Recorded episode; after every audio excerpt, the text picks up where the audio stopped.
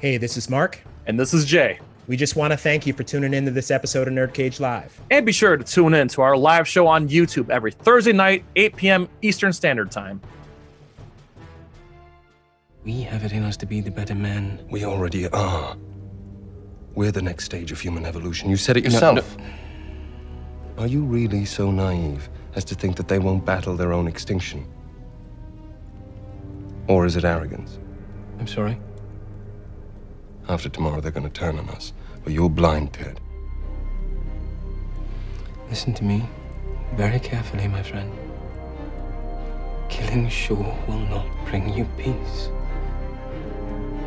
Peace was never an option. If what you said is true, Mark Withers and the Nerd Cage could be dangerous. Hello and welcome. That's right, you're trapped in Nerd Cage Live. This ain't just a reaction show, but a debate show and a live discussion on everything that makes people like you and I tick. So thank you for joining us tonight. Please hit that like button and subscribe. I'm your co-host, Jay Saint G, coming to you live from Syracuse, New York, and always with me, the warrior from Wakanda, the fiend from Louisville, my man, Mark Withers. What's going on? Hey man, what's happening? Super excited to be here as usual, and yes, today we are going to be talking about one of the most important comic book movies of the early twenty tens. It literally revitalized the X-Men franchise, and it introduced us to two great actors, James McAvoy and Michael Fassbender. Of course, I am talking about X-Men First Class. Now, Jay, you and I have both rewatched this over the weekend. I own this movie and I've watched it multiple times, but I wanted to ask you, ten years have gone by since it was first released. What do you think about this movie today? Well, before I get to that, I want to talk about when the movie first came out and what was going on. The M C U was still kind of at its early stages because at the time we only had the first two Iron Mans, the Hulk, and Thor. Captain America and the Avengers haven't come out yet. The Dark Knight had come out a few years back, and The Dark Knight Rises hasn't come out yet, and there was no D C E U to speak of just yet. At this point in my life, I was already done with X-Men. X-Men three and X-Men Origins Wolverine, enough was enough. Those movies were bad. And when I saw the trailer for this movie, I dismissed it. And then I go into work on Monday. My fellow coworkers are like, yo, this new X-Men movie is really good. It's like Dark Knight good. You need to go see this. I'm like, okay. So I wound up seeing it in the middle of an afternoon on a Tuesday in an empty movie theater. And my God, my mind was blown. Yeah, I mean, I actually was excited to see it, and I just thought it was a very interesting and new take on the series. Now, of course, since we are talking about a movie about the X-Men origin, I like to start off by talking about the origin of this movie and how it came to be. Yeah. So around the time of X two, one of the producers, Laura Shuler Donner, started kicking around the idea of doing sort of a side film, like a spin-off that had to do with the younger X-Men characters from that timeline. So we're talking about Pyro, Iceman, Shadowcat, some of the other characters. That idea sort of evolved into doing an adaptation of a comic book series, X-Men First Class. Around that same time, they were also putting into development an origin story for Magneto. This film was actually pretty heavily into production. They had asked Ian McKellen to sort of do some narration for it. They had written a script, and that script had sort of gone through various iterations. But what kept it from actually coming to light was the writer's strike that happened in two thousand seven. So a couple of years after that, the idea of doing this sort of first class story came back to light. And by that time, Bryan Singer was involved. And then instead of setting it in the early fifties, they decided to use the early sixties as a timeline and sort of allow for inspiration from like the early James Bond films and things like that. And that concept became what we came to know as X-Men First Class film. And that's the beauty of it, because not only that this movie is a prequel to the X-Men movies. One thing that I don't think people talk about enough is that this is a revenge movie. There's that revenge storyline that's prominent in this movie, and it just keeps you so engaged. And like you just said earlier, this movie introduced us to James McAvoy, Michael Fassbender, and of course, Jennifer Lawrence, who basically blew up the moment this movie came out. Yeah. So And it's just amazing that, like, looking back, all these actors and actresses were relatively, I wouldn't say unknown, but they weren't super big, and they just all blew up thanks to this movie. Yeah, and it's interesting because, you know, you mentioned Jennifer Lawrence. She actually came into the project after completing a film called Winter's Bone, which, by the way, if you have not seen that, hit pause right now and go and find that movie and watch it. It's easily one of Jennifer Lawrence's best performances. But because that movie was so dark and so heavy, she wanted her next project to be something that would be fun and sort of have a lot of high energy. And so when she was presented with the idea of doing a comic book movie, she jumped at the chance. Mark, tell me some of your favorite parts of this movie and what makes this movie great to you. So I really love the entire idea of it being sort of an origin story set in the sixties. The whole spy motif, where they involve the C I A and they make these good mutants sort of a faction of the C I A. I thought that that was a nice way to sort of introduce a mutant team. I really like the chemistry between Michael Fassbender and James McAvoy and their approach to it. In some interviews, James McAvoy kind of explained that the concept that the two of them came up with together was that one of them was M L K and the other one was Malcolm X. And what if they had met before the events of the civil rights movement and had become friends before that? And so they use that as the premise to create this budding friendship that turns into like a dynamic tension. I really love the energy around that idea. And then, of course, the Hugh Jackman cameo, where they oh, go and try and recruit so him, and he's like, "Go F yourself." I just, I just thought that was great. What about you? What are some of your favorite moments? Well, before I get to some of my favorite moments, I just want to point out that McAvoy and Fassbender went into this movie with huge shoes to fill from Patrick Stewart and Ian McKellen. The fact that they're able to keep up with those two is mind-blowing. But the one thing I really loved, and I was thinking about this more and more as I'm watching this film, Patrick Stewart's version of Xavier was almost like a Jesus Christ-like figure. This version of Xavier is more flawed. Yes. And he's, you know, using his telepathic abilities to take advantage of women. I like the fact that before he was this Christ-like figure, he was a flawed character. And at the end, you could almost make the argument that Magneto was right and Xavier was the one that was wrong, even though Xavier's heart was at the right place, but you can make the argument that he was wrong. There was so much to appreciate there. As far as my favorite parts in the movie, okay, the part that gets me every time I watch the movie, I know we're going into spoiler territory, but the movie's ten years old. When Magneto confronts Sebastian Shaw, played beautifully by Kevin Bacon, not just the coin going through the head, but the little speech he gives saying, "I agree with everything you just said, but unfortunately, you killed, killed my, my mother. mother. Oh my God, it's so great. You could see, just looking at his eyes, what was going through his head. The metaphor there, it was like a passing of the torch from one monster to the next, where Magneto not only becomes the new monster of the mutant community, the X-Men universe, but he's now the new alpha. So much happened in that scene. Probably one of the best confrontations in any comic book movie. Yeah, I agree. Everybody involved in that scene was fantastic. I mean, you mentioned Kevin Bacon, who brilliantly played Sebastian Shaw in this role, Michael Fassbender, but also James McAvoy in that role as Professor X. In that particular scene, he's meant to be feeling everything that Shaw is feeling because he's in his mind. And as yeah. the coin actually goes through Shaw's head, he's actually feeling that, and he's conveying that on screen brilliantly. You know, now that you mention that, that's easily my favorite part of the movie as well. Yes, but for every look back we do, we find nitpicks, and I want to address them because they're almost kind of funny, and there's some that I think play a greater role in the whole entire X-Men saga. So I'll start with the small nitpicks that I have in the movie, and I want to hear yours too. And they're sure. both right at the beginning of the movie. The C I A agent there, she goes into the Hellfire Club, and she sees, you know, obviously the woman going in there, you know, the entertainment. So she, right. this guy's going in her, her lingerie. Don't get me wrong. You know, when I saw this ten years ago, my twenty-four-year-old self's like, yes. And then my thirty-four-year-old self's like, yes, wait a minute.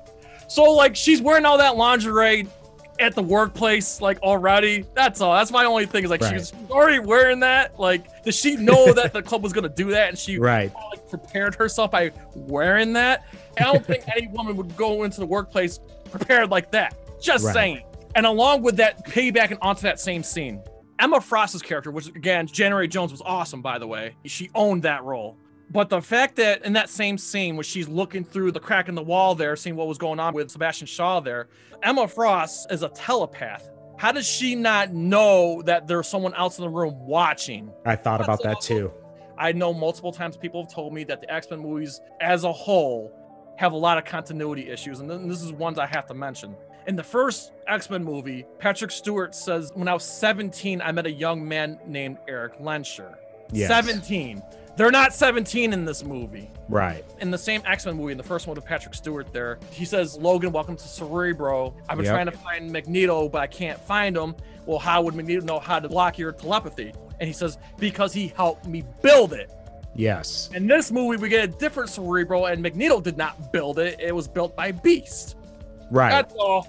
So, yeah, so of course, the X-Men films have been notorious for their continuity problems. Everything that you mentioned, I agree with one hundred percent, particularly that Cerebro issue. That was one that stood out to me immediately. But in addition to that, I just thought that the timelines and the characters' ages didn't really match up one hundred percent. And that has bothered me throughout the course of the subsequent films, particularly with Alex Summers' Havoc. So in the sixties, we're made to believe that he's in his late teens. So his brother, Scott, is a teenager in the mid eighties. It doesn't really make sense that he would be sixteen in nineteen sixty-two and then relatively young still by nineteen eighty-four. Like, I mean, I, I've not, always had a problem with that. Completely impossible, because I know people in my life who have siblings twenty plus years older than them. Right. So, so like, it's not impossible. The thing that I'm surprised you didn't allude to is in the comics, Alex Summers, wasn't he the younger brother of Scott? I'm not entirely sure, but it I'm never, it almost never bothers me as far as yeah. like what the comics do versus film. I yeah. just want, like, if you have a film series, for certain things within that film series to actually be considered. So in the first batch of movies, you know, those take place in the early two thousands. And you have characters that are a certain age, and then you go back to yeah. the sixties and they're a different age, and then those ages don't really line up. I just kind of felt like that was extremely problematic, and I haven't really been able to sort of rationalize that over the years. Yeah, and not to mention, now that you mentioned that, if we want to dig a little deeper, going back to the Cerebro scene, you do see Storm, Scott, and a few others, and they're really young, so... Right. As you just pointed out, that it doesn't necessarily line up with the ages that we were first introduced. Right. Now, Matthew Vaughn has said in subsequent interviews that he looked at First Class as an opportunity to sort of reboot the franchise altogether. Mm-hmm. And I think that at the time that they were sort of writing the treatment for this story, they really didn't think about blending those two versions of the X-Men stories. It probably wasn't until Days of Future Past yeah, that we actually say. saw that, okay, these characters are actually the same characters from the same universe, but the timeline is slightly alternate. So, I mean, in their defense, I think that the idea was to tell a completely different story. Yeah, and since you just mentioned the name, Matt Vaughn, awesome direction with this movie. I mean, the thing that's beauty about this movie is it doesn't have the stench of Bryan Singer. And one of the things I liked what Matthew Vaughn approached was the fact that they used subtitles in a lot of the uh, scenes involving Germans and Russians. It gave this movie a much needed authenticity. And I'm not a history buff, but I paid attention in history class. The whole Cuban Missile Crisis thing lines up with what was going on. I thought it was done beautifully. I agree. And, you know, Matthew Vaughn was brought into this project off the strength of the movie Kick-Ass. Simon Kinberg, one of the producers, was a very big fan of that film. Bryan Singer was originally attached to direct this, but because he was committed to other projects at the time, he stepped away from directing. Kinberg used that as an opportunity to sort of reach out to Vaughn and see if he would be interested in this. And I really love that Vaughn really took that opportunity to sort of give us that like super cool, like spy version of the nineteen sixties, as opposed to sort of making it like a contemporary film or try to make it fit in with the other X-Men films that had come out before that. And I guess this is a good opportunity to talk about the movies that follow. I mean, we could spend all day talking about all the X-Men movies. In fact, in our previous X-Men look back, which was our first look back that we ever did of the first X-Men movie, the twentieth anniversary, we did kind of like gloss on the sequels and whatnot. But I feel like it's important we talk about the sequels that immediately followed this movie, meaning the ones that involve Fassbender, McAvoy, Lawrence. Right. When this movie came out, this was like my favorite X-Men movie, only for this movie to be bested by its following movie, X-Men Days of Future Past, especially the Rogue cut. But after that, it was downhill from there. And the sad thing is, you could tell that they were kind of phoning it in after that, especially like Jennifer Lawrence, who already like blew up. I think they just kind of like want to finish out their contracts, and that's just a damn shame. Yeah, I agree. I mean, you definitely get that vibe after Days of Future Past. You could tell that certain actors were kind of tired of playing these roles.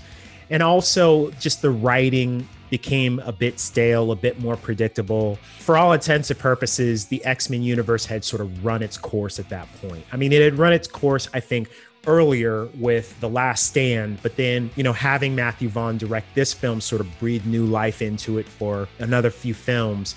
And I think by the time we get to Dark Phoenix, everybody was sort of ready to move on from it, including the yeah. audience. Outside Days of Future Past, at least to kind of make up for the crap movies that followed, we did get Logan. Yeah, easily one of the best comic book movies ever made. I can't wait until we're doing the tenth anniversary of that. I got a whole oh. lot to say about that movie. But yeah, it, at least one thing that we can say is great about this X-Men universe is it gave us Hugh Jackman and it gave us that fantastic movie.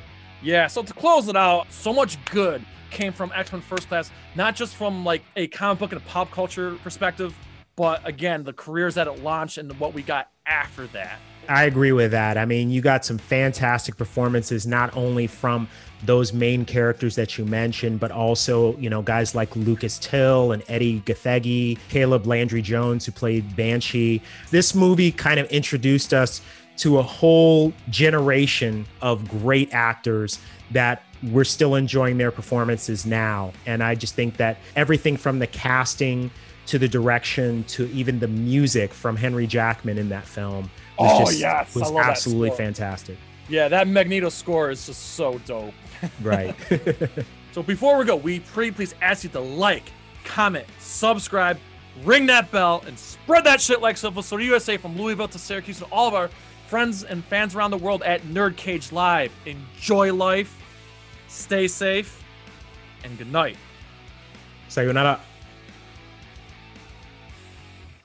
Ooh, trying to get out of the nerd cage, are ya? Well, before you go, hit that subscribe button. And if you're really intrigued, ring that bell.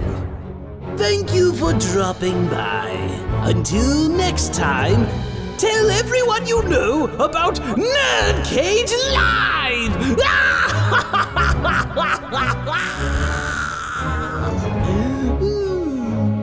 Ah!